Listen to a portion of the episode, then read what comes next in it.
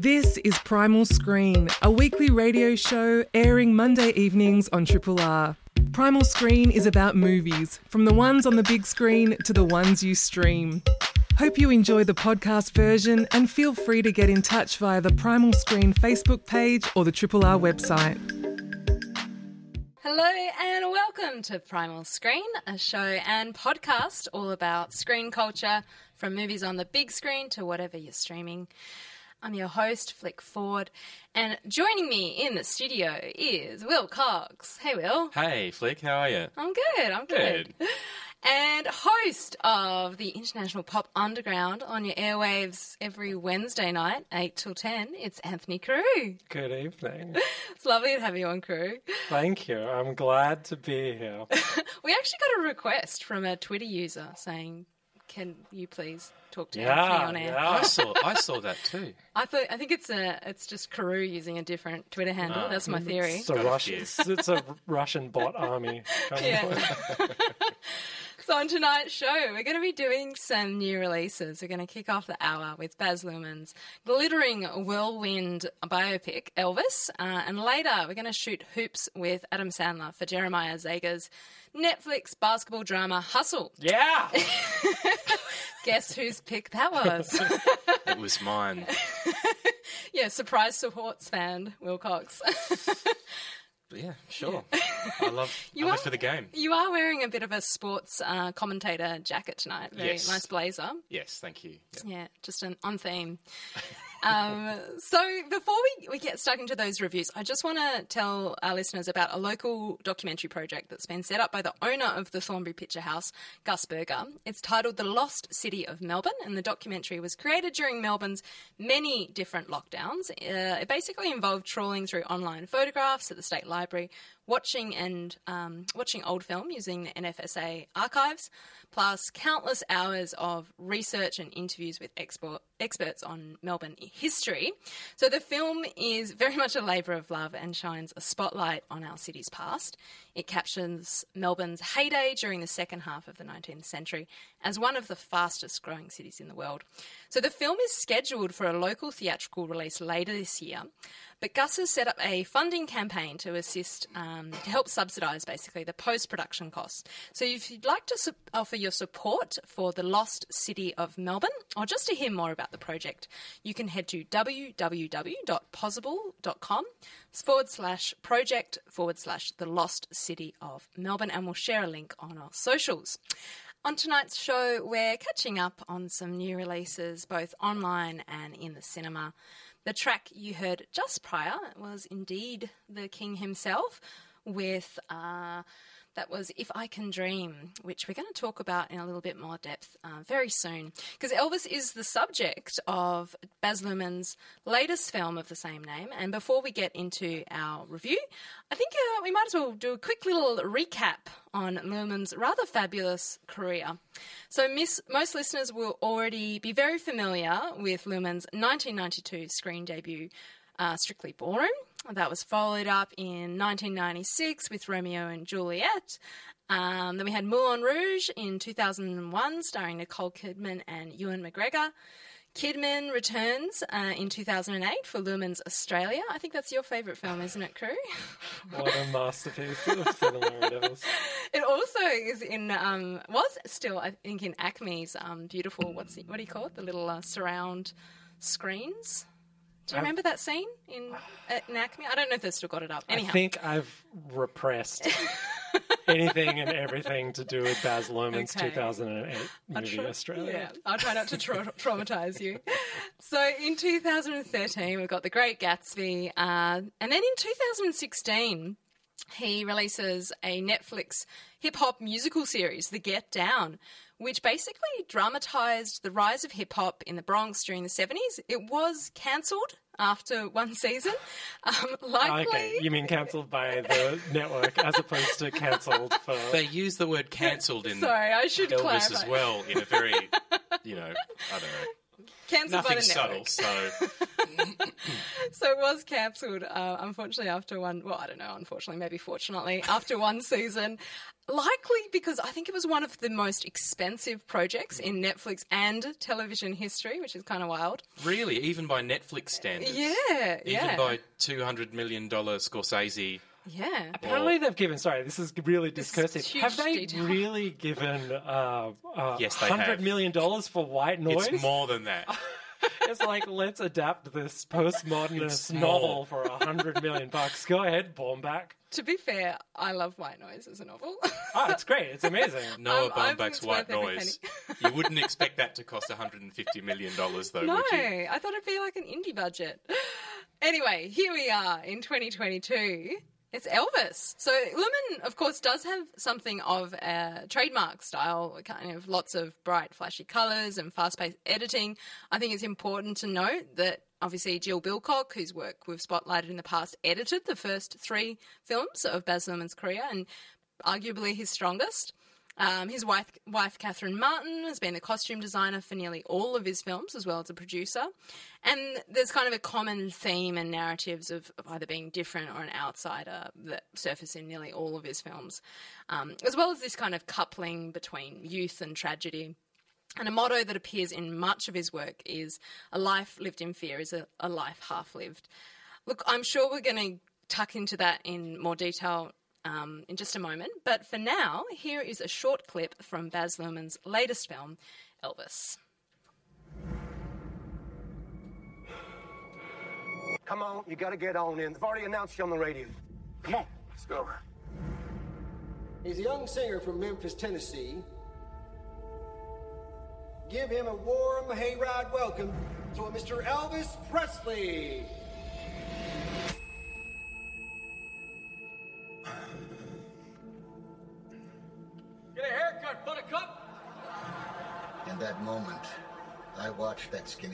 Transform into a superhero.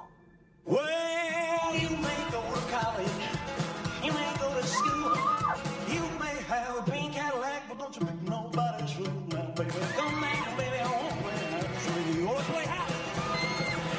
What all that? The wiggle. The what? Them girls won't see you wiggle. Move, man.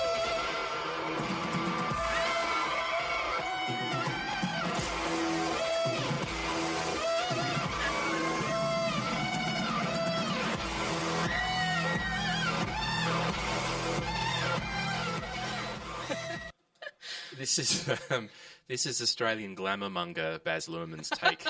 His frantic take on the life of Elvis, Elvis Presley uh, in the new biopic Elvis, starring Austin Butler as the rock and roll icon, alongside Tom Hanks as his unscrupulous and uh, indeterminately foreign manager, Un- Colonel Tom, unrecognisable Tom Colonel, Hanks. Colonel Tom Parker. Yeah, fat suit, Tom Hanks.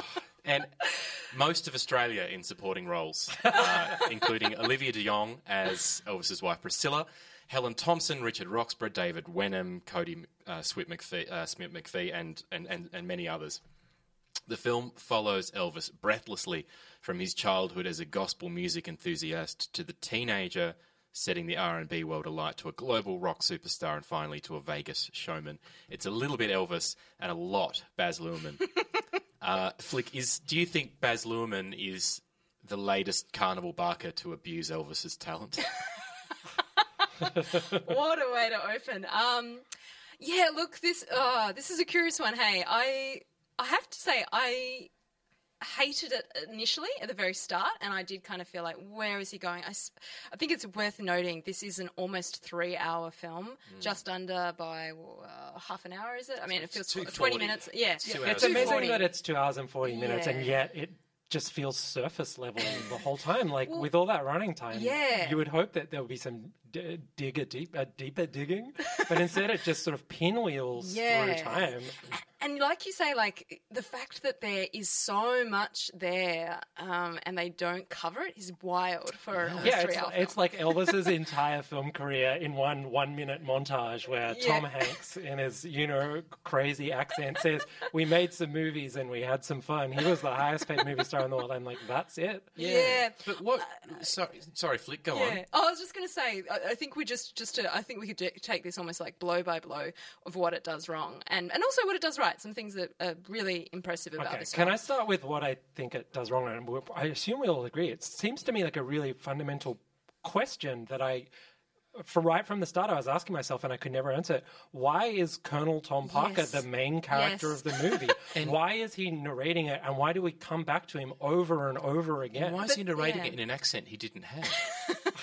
he had an American accent. Yeah. Well, they needed to make him sound more mangled- other. Well, I there's read. so many issues with this character. So yeah, like like we've said, it has this narrator, which I find problematic anyway. 10 101 of filmmaking is show don't tell, and I just feel the narration in this is so clunky. Baz loves a framing He narrator. does, like- and it- unnecessary. yeah, it works. It works in Moulin Rouge. It's got a really similar sort of style almost with some of the camera movements, and that works in Moulin Rouge because you're taking a lot of the movement. You kind of it's almost really similar to like the Green Fairy, or you're having characters drinking and then it swirl the camera whirl, swirls to match that sort of intoxication. Hmm. I don't understand why he does it for this one. It's a really strange framing of the story. It just makes it feel like it's not a movie about Elvis. And I feel It's like not really, I feel no. like every mm. character in here exhibits at most one single personality or trait or characteristic. Mm. There's no complexity to any of them. His mom is mm. pious and then she's drunk. His dad is weak. Colonel Tom Parker is manipulative, and Elvis is essentially kind of nothing. It's like they're preserving his uh, musical sainthood, his star status, by not turning him into a real human being. He's just sort of like this, uh, this blank slate or this cipher through which the the music is being funneled. He never feels like a real person. It's such a strange film that it's. It's it's kind of like a mixtape of Elvis songs cut together in this modernist or postmodernist style. When, when you Well, say mix- it's a yeah. mixtape of Elvis songs, I mean there aren't many Elvis songs. I mean there are, but but Well, we never. There's no patience with. We Well, never hear more than about thirty seconds to a minute I- of them before thought we it start was- spinning out into a weird remix with rapping over Yeah, it. I thought it see, was I actually hugely- think. okay, Okay, just on that though, I actually think that's one of the strengths of Elvis, the film. So I I, I was listening to an interview because Luhrmann's been doing a whole lot of interviews. I was listening to an interview with him where he was explaining that he didn't actually want to use music from the time because he wanted to capture some of the the impact that it was having. So he wanted it to sound fresh, and he was mm. like, I don't want it to sound like it's a bu- it's a period piece. I want it to sound contemporary to show the relevance and that kind of sense of transgression.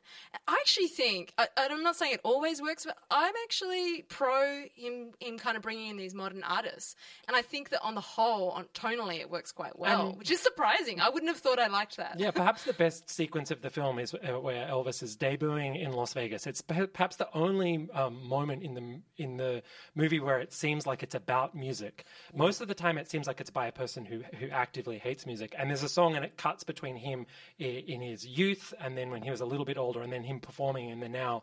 And that adds uh, layers about this idea of music traveling through time, and that connects to this idea of Elvis's influence on the contemporary moment. But after that, there's a couple more uh, like classic Elvis songs that he's performing in Las Vegas. First, "Suspicious Minds" and then "Burning Love."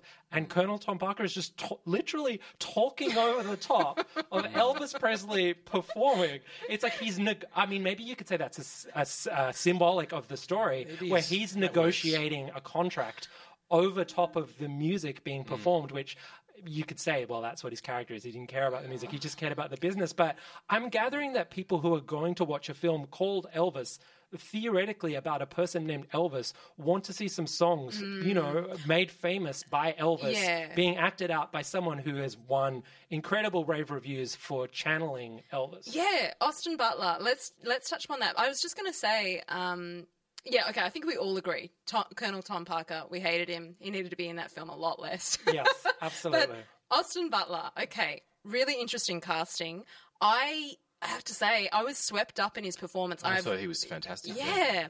So one of the things that's so remarkable, and I think this is so important, is getting the sound right.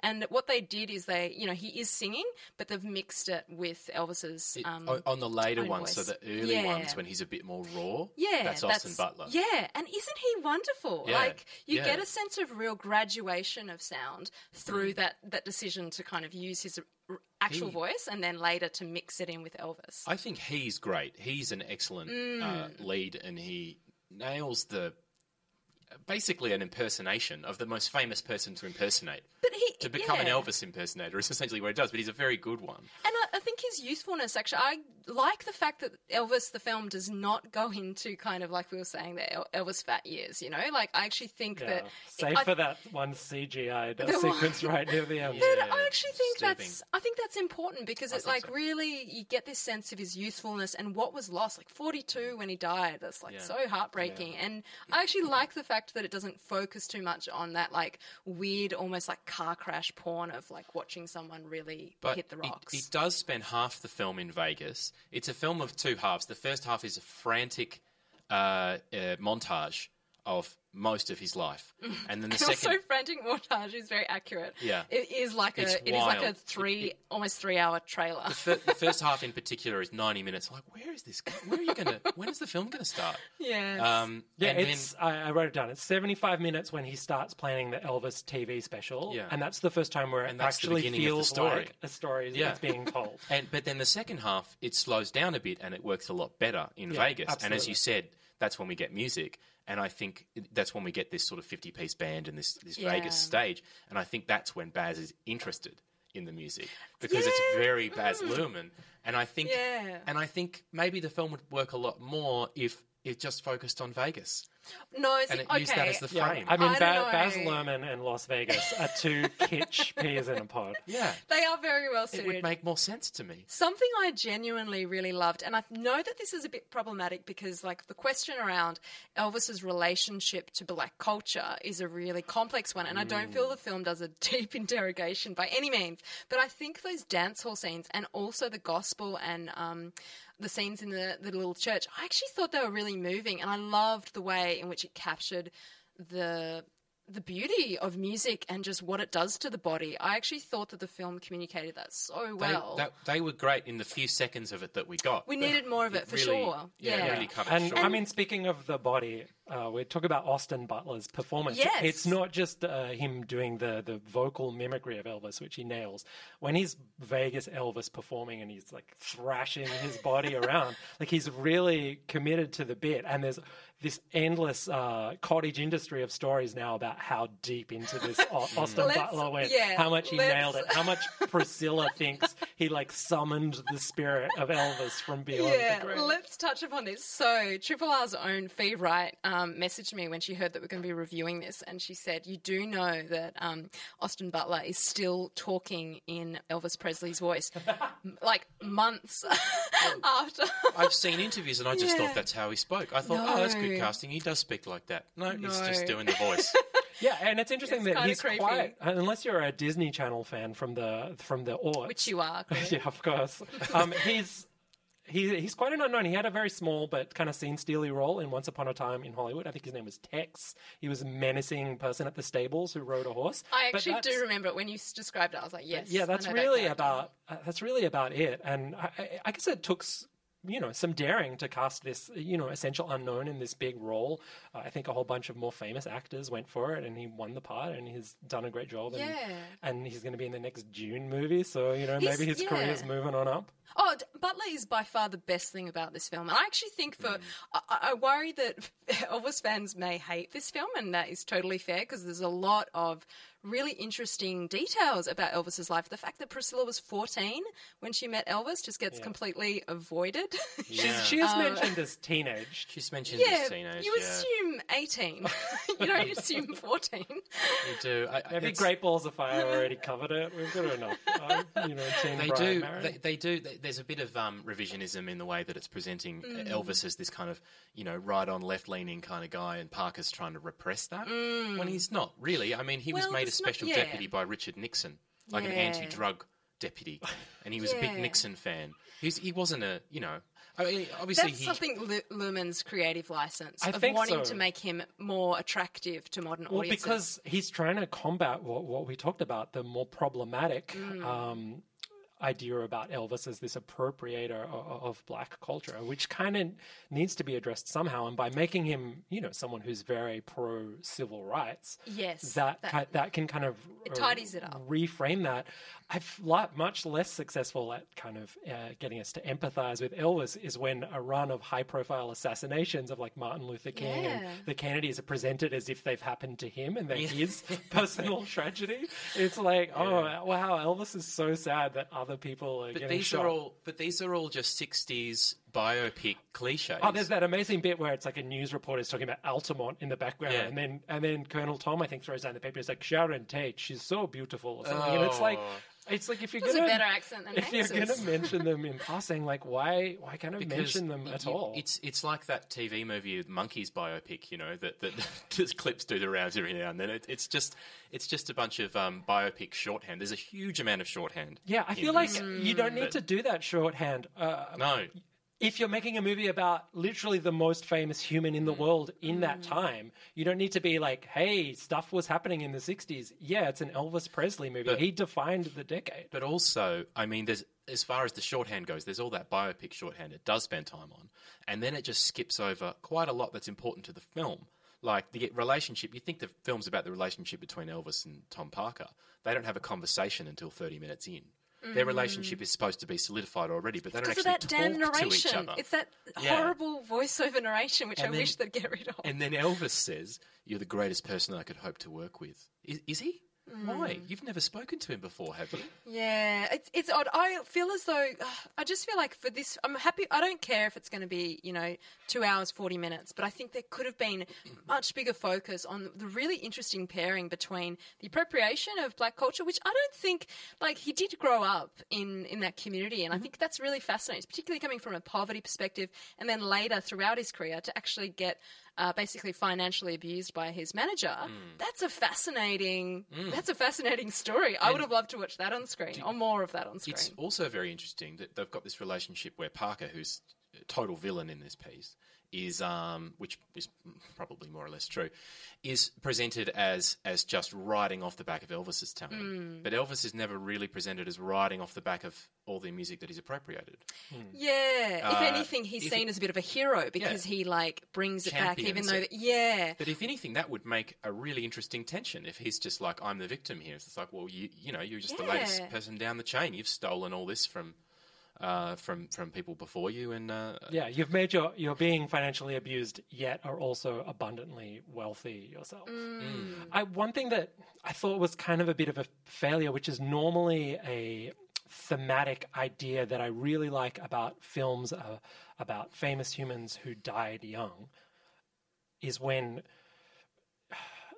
it's tried, No but, spoilers. but ultimately failed.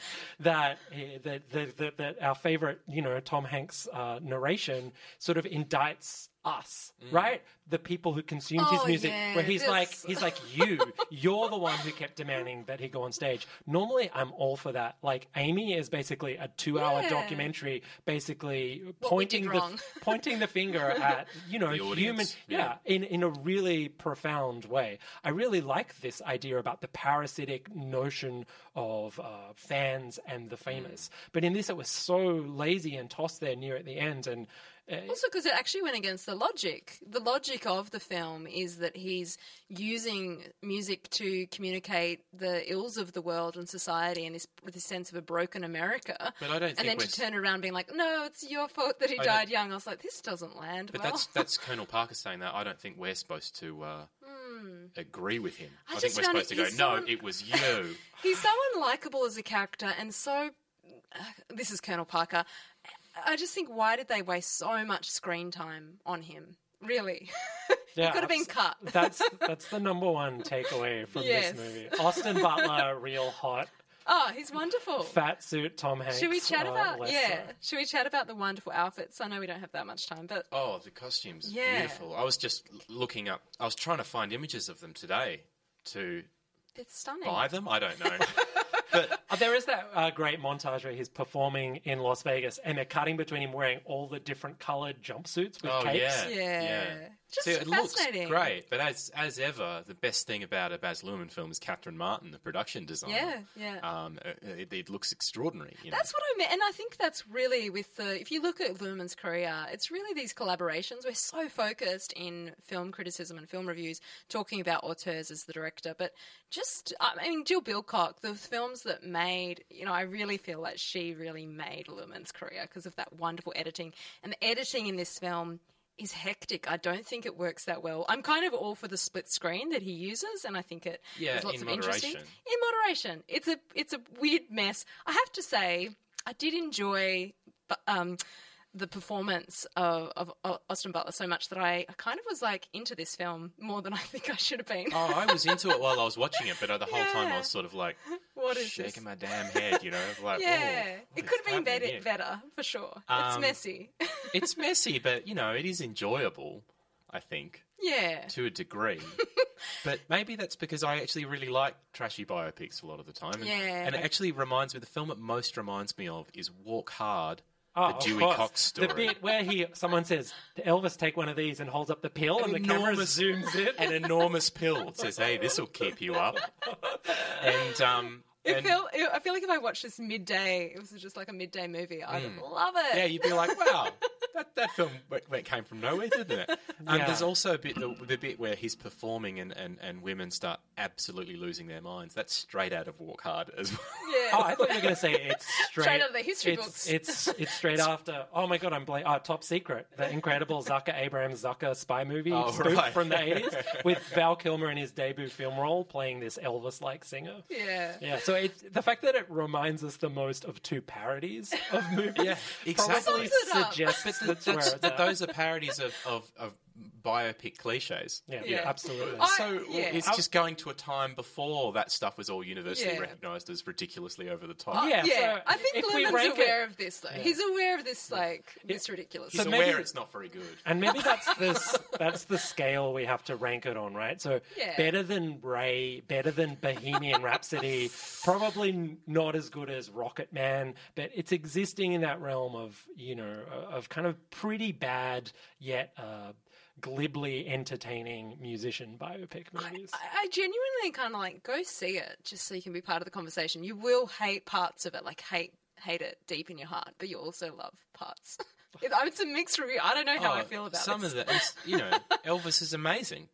So just getting to see um, on a big screen a kind of like a, a scaled up representation of him playing "If I Can Dream," which we played before, Yeah, which yeah. I don't think is a protest song at all. For some reason, it's represented as one, but it's a gospel Yeah, num- you yeah. know, number. And some of the Vegas performances, it's you know, it's big and it's colourful and it's it's fun, but it's Yeah. it's um it's also nothing to do with Elvis. Well, Elvis, by, directed by Baz Luhrmann, is currently playing at all major and independent cinemas. On tonight's show, we're catching up on some new releases. We started the hour with Baz Luhrmann's Elvis, which is in cinemas right now. Um, Anthony, uh, last time you were on Primal Screen, I made you watch Adam Sandler's Hubie Halloween, this which was my was revenge. I enjoyed gonna Hubie ask you. Halloween. You are the only man who, only person who, who feels that way, Will. It is universally regarded as a car crash. So, um, yeah, we're back in the studio tonight with uh, another Sandler film. Um, I, um, I did feel like you, you selected this purely as revenge, Carew, I've got to admit. Yeah, it's but- another Sandler next Netflix film, but I but I love this film and I love this game. You do love this game. I love this game. I live this game. And there's a thousand other guys waiting in the wings who are obsessed with this game. Obsession's gonna be talent every time. You got all the talent in the world, but are you obsessed? Is it all you ever think about? Let's face it, it's you against you out there. When you walk on that court, you have to think I am the best guy out there. I don't care if LeBron's playing. So let me ask you again. Do you love this game? Yeah, coach, I'm ready. Put me in. throw me, throw me the rock. Okay, guys, I'm You're gonna. like frothing crew. I'm just to ISO here. I'm waving off the screen. Sorry, this is some basketball lingo. Um, we're here to talk about Hustle, a new film on Netflix that just came out a couple of weeks ago. Uh, directed by Jeremiah Zagar, who made a 2018 indie movie called We the Animals, which showed at MIFF. It was really good and beautiful, this family drama. But he cut his teeth as a documentarian, which I think is uh, an interesting thing that we will talk about soon. This film uh, stars Adam Sandler as a basketball scout for the Philadelphia 76ers. He's My tired of traveling around the Your world. team. I have a team. Will Oh, Don't be so surprised. Um, he's tired of traveling around the world. He wants to. He wants to become a coach and move to the bench. Uh, and Ben Foster, playing the evil fail son who takes over the 76ers, gives him a, a make or break ultimatum. If you want to get off the road, find a star basketballer that no one's ever heard of. Adam Sandler finds Bo Cruz, who's played by real life NBA player Juancho Hernangómez. Uh, he brings him back to the United States uh, and trains him up to become a basketball star, kind of maybe a second round draft pick. His his goal is the is the NBA draft combine in Chicago, which is a really obscure bit of basketball lore. That's another story. His nemesis, uh, Bo Cruz's nemesis, uh, Ker- what's his name? Kermit. Kermit. Kermit, come on. Yeah. Is played by is played by Anthony Edwards, the young star of the Minnesota Yes. Timberwolves, who got the gig because he was teammates with Juancho Hernangómez in Minnesota. Anthony Edwards is so good in that film. They're both they're both very good. both I actually great. have to say, Yeah. Uh, surprisingly amazing, like good on screen for athletes. yeah, it also features uh, Queen Latifah as uh, Adam Sandler's exasperated wife, Jordan Hull as his daughter. Uh, and two of the people who produced this film are LeBron James and Rich Paul, perhaps the two most powerful people in all of basketball. Uh, LeBron James being, you know, the world's most famous basketballer, and Rich Paul being his agent. Uh, probably because of that, it has obviously the collaboration of the NBA, who lets their official licensing be used, and it is a- filled with basketballers. uh, Kenny Smith plays an agent. Uh, Mo Wagner uh, plays a, a, a draft bust. I love Mo Wagner. What's he doing? Um, playing a, a German draft bust. And Boban, last seen on screen, the seven foot three Serbian giant who appeared in the most recent John Wick movie, uh, plays a Serbian guy who's trying to convince the scout that you know he's 22 years old when he's in his 30s. His character is just called Serbian Giant, I Oh, think. there you go.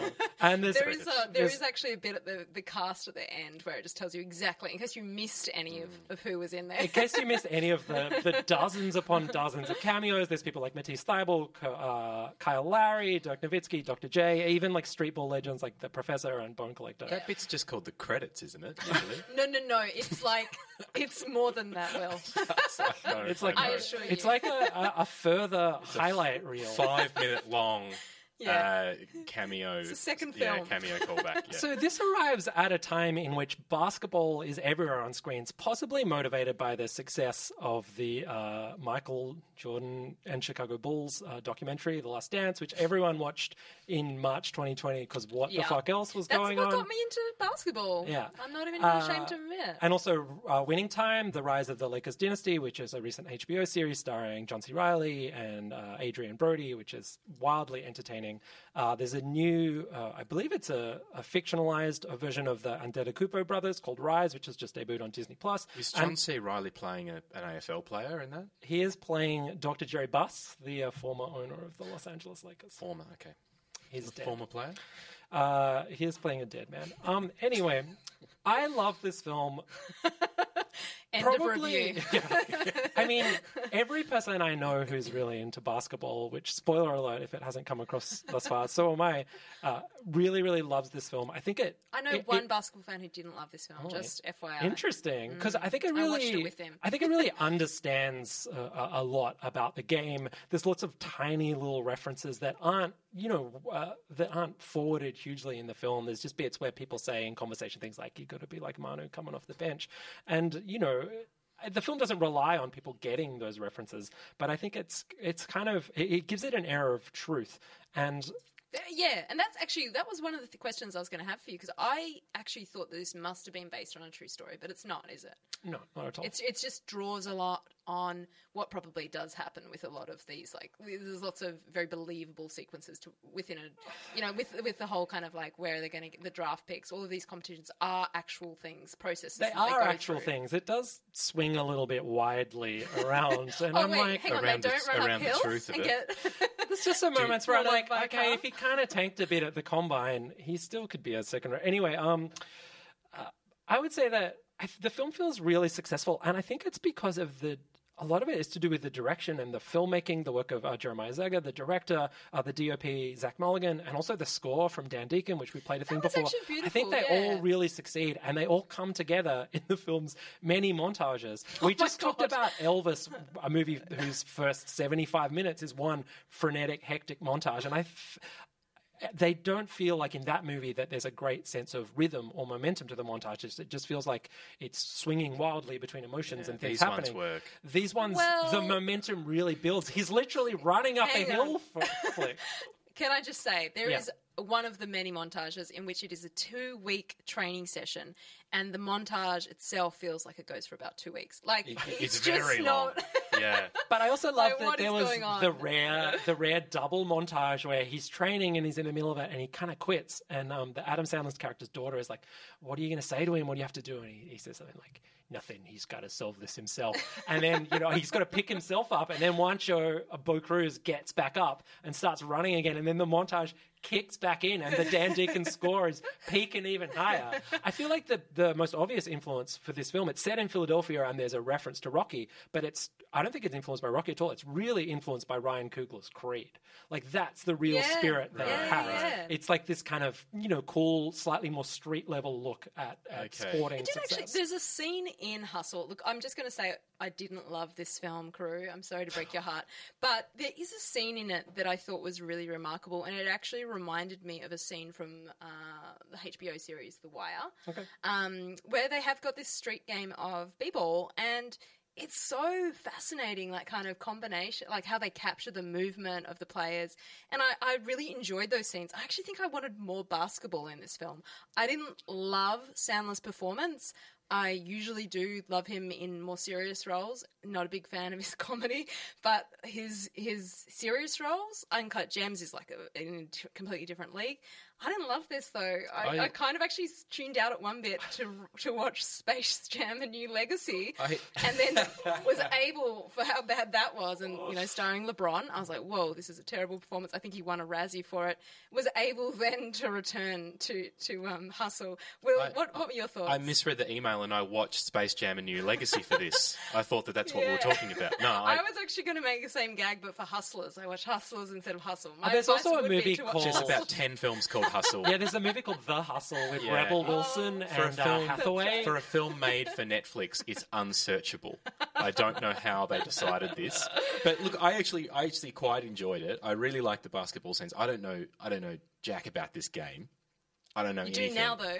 yeah, now obviously I, I'm just like, well, you got to get to the combine. But I don't know anything about this whole system. But I think what really, uh, I I love Sandler in it.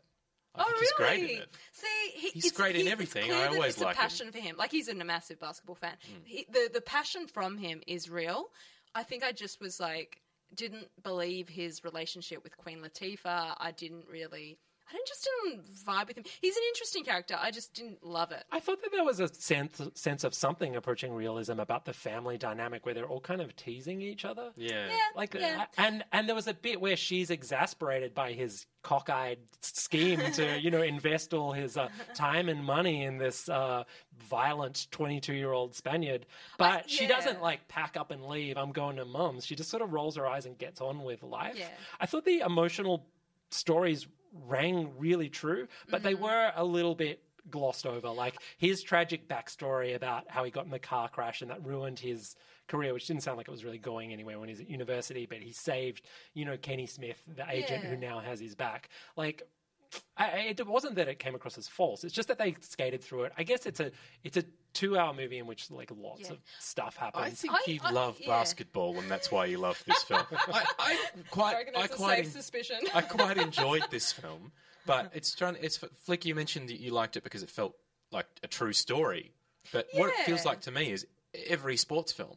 Like the the plot is is every It's sports very- film is an very, like, underdog that's picked out. yeah. The coach puts him in, believes in him. So there's not really much tension throughout because I just know exactly more or less how every scene's going to go, how every trial is going to go, Yeah. what what's going to happen at the end. so it's not. yeah, Yeah, but he Something did. that's- He did. He did tank at the combine, which is what they're building you up know to. he- you yeah, know but he's that was at the going to. halfway mark, crew, so we know Also, it's it was going to get better. It was right near the end, and then he's walking Okay, to the okay. airport. Spoiler alert! then there's a- you think he's going back to Spain? It's a chase scene through the airport, which is every '90s We're romantic giving away comedy. too much. Sorry, but I mean, you know, as I- soon as it opens, you know what's going to happen. I actually genuinely, I think the bits I liked about this film, uh, I really loved Bo Cruz as a character. I actually think that had a bit of an eight mile going on. Okay. Um, Oh, yeah, and, yeah. and I actually didn't hate that. I, I was surprised by how good on screen he was. Um, really believable Okay. and good performance. I didn't think he had that much to work with, but he did it well. I, I really like the the the non actors in this and the Yeah, basketballers yeah. playing actors. I guess it's it's easier to train a, a basketballer to act than it is to train an actor to play basketball. like like that scene in Armageddon. Yeah. You know, Let's It's, uh, oh, actually, it's easier to also- teach an oil driller to become an astronaut Well, yeah, than in to the teach same- an Also, astronaut to Honey, drill. Honey, there's a really bad basketball scene in Honey if you ever want to check it out. Just Yeah, and I- I guess there's a really famous example, often you know, that people regard as one of the best movies about basketball. Spike Lee's He Got Game, where he Yeah, got a young course. Ray Allen to play the main character, one of the two main characters alongside Denzel Washington in that film, Mm. just because this was a young guy who was about to become a basketball star. So it was just easier to get him through the acting scenes, as opposed to those movies. Even great ones like White Men Can't Jump, where it's abundantly clear that Wesley Snipes eh, can't play basketball at all, and they have to do so lots of creative editing. Second film I ever it. saw in the cinema for some reason. I was six. oh, No idea why. Pretty sure that one shouldn't have been allowed. Yeah, I think I think um, there wasn't much else on, and my mum wasn't paying much attention. It's about basketball. You know, it'll have some wholesome messages. But just to go back to your point about knowing what's going to come, yeah. I think that that's what I mean. Sports movie is just another recognizable genre, like Yeah. a romantic comedy. They're going to end up together. A revenge movie, you know, they're going to achieve revenge and then feel a bit empty about it at the end. It's going to, it's giving people what they want, which is. You know, someone through hard work and sacrifice, yeah, being rewarded. But also, it's kind of an anticlimactic uh, thing. You don't know how he got into the NBA. Did he get drafted? Uh, did he just get signed as a free agent? Is he? Does he even play? You just know that he ended up on a Boston Celtics roster. Yes, but, was- but I mean, as someone who doesn't know anything about basketball, I don't know what the hell that means. I mean, it, he succeeded. He succeeded. He in a broad succeeded in sense. his dream of making the league. Absolutely. Yeah. Yeah, yeah. I, I genuinely love sports film, actually. So I, I think I was just expecting to to settle into this more than I did. But hey, I feel like it's definitely worth checking out. It's easy enough to stream it. Um, like Will pointed out, it might take a little while to find it. Um, As anything on Netflix, Yeah, they that's drop it. true. They spend a hundred million dollars making it, and then they drop it on Netflix, and then it's just it's just a drop in the ocean. One other and they never talk about it again. One other filmmaking uh, decision, I suppose, that I thought was at least interesting is that uh, Jeremiah Zagar apparently took influence from like classic boxing movies where he shoots the one on one between Juancho Gomez and Anthony Edwards, between Bo Cruz and, and Kermit. Kermit Wilts as like a boxing match where Oh, it's like yeah. the, PO, the I can see POV shots where the guy's face is like right in your face and here's Anthony Edwards with a sly smile on his face you know he talking was so about your well mama cast. Yeah. he was really charismatic on screen. I, did. I, haven't- did like those. That's scenes. not something that I have seen before, and I guess it, it created a sense of you know putting the audience like within that space. Yeah, mm. I, I, And it was yeah. also it was also really interesting just from a I guess a basketball perspective that he found viral fame because of defense. Which is that, that that's a pretty interesting idea that Yeah. that no one could score on him and that's what that's what made him special. Which is it seems like it's almost the last Yeah, decision so that you would think someone would make about what is what, what is interesting on screen and what could make a star player. you That's know? so interesting because I think yeah, the idea of him shooting like three points is maybe not that cinematic. Yeah. Actually, when you think about it, um, but the defense really does is is exciting It's and actually grittier. almost yeah, and It's it and it has a real and that's what I mean before about violent. that scene of the street basketball. Yeah. Yeah. That was great. That was captured so well, and I think it is like you say with the soundtrack. Mm. Still didn't love it, Anthony. I'm sorry, but if you do want to check out Hustle, Um, it is currently available to stream on Netflix. You've been listening to Primal Screen on Triple R with Anthony Carew, Will Cox, and myself, Flick Ford. So on tonight's show, we reviewed Baz Luhrmann's Elvis, which is currently playing at all major and independent cinemas, and we finished up the hour with Jeremiah Zagar's Hustle, which is currently streaming on Netflix. Um, Carew, before we sign off, we were mentioning some basketball films. My, I was thinking you mentioned before the Netflix series. Oh, Last Winning Time. Dance. Oh, Last Dance. I, I recommend that for sure. Um, he got game, great film as well. What else should listeners, Oh my Beeble fans like yourself, check out? I think one of the reasons that I that I, I, I love this film is Hustle. because there's such a dark history of basketball on screen, and you grew up watching uh, lots of terrible films, but pretending they weren't that terrible, like the original Space Jam, which is an absolute travesty of filmmaking. It's Wait till you see Space Jam New I've Magazine. seen that. It's reprehensible. Uh, above the rim, offensive. air up there. Like these are films that you know people kind of like watched, and they were they were like around in the nineties. What about Air Bud? yeah, What about. Harlem Globetrotters on Gilligan's Island? it's it hasn't been a, a, a great history. Yeah. Like compared to, I mean, I compared it to Creed earlier on. Compared to boxing films, there there probably hasn't been a definitive thing. I mean, the obvious thing to watch with this is like Winning Time: The Rise Yeah. of the Lakers Dynasty, which I mentioned before, because it's wildly enjoyable. It it's been quite controversial uh, in the basketball world because uh, it's taken incredible liberties with the truth and what actually happened and what people were like, and these people are still alive and are really mad about being portrayed. And there's a talk about Jerry West, this NBA legend, uh, threatening lawsuits because he's represented as a sort of uh, you know rageaholic on the show. Well, Uh, I feel like I feel like we now need to do a sports film uh, spotlight, but I will.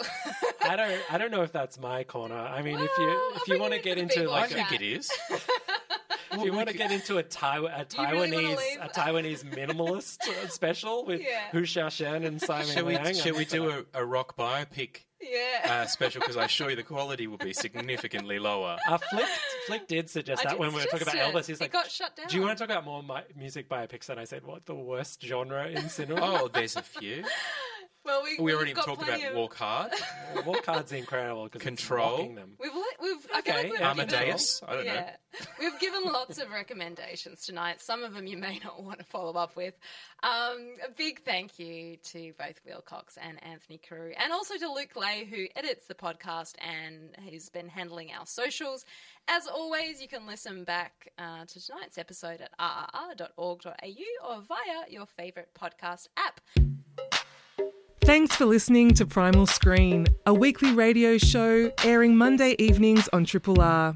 Hope you've enjoyed the podcast version and feel free to get in touch via the Primal Screen Facebook page or the Triple R website.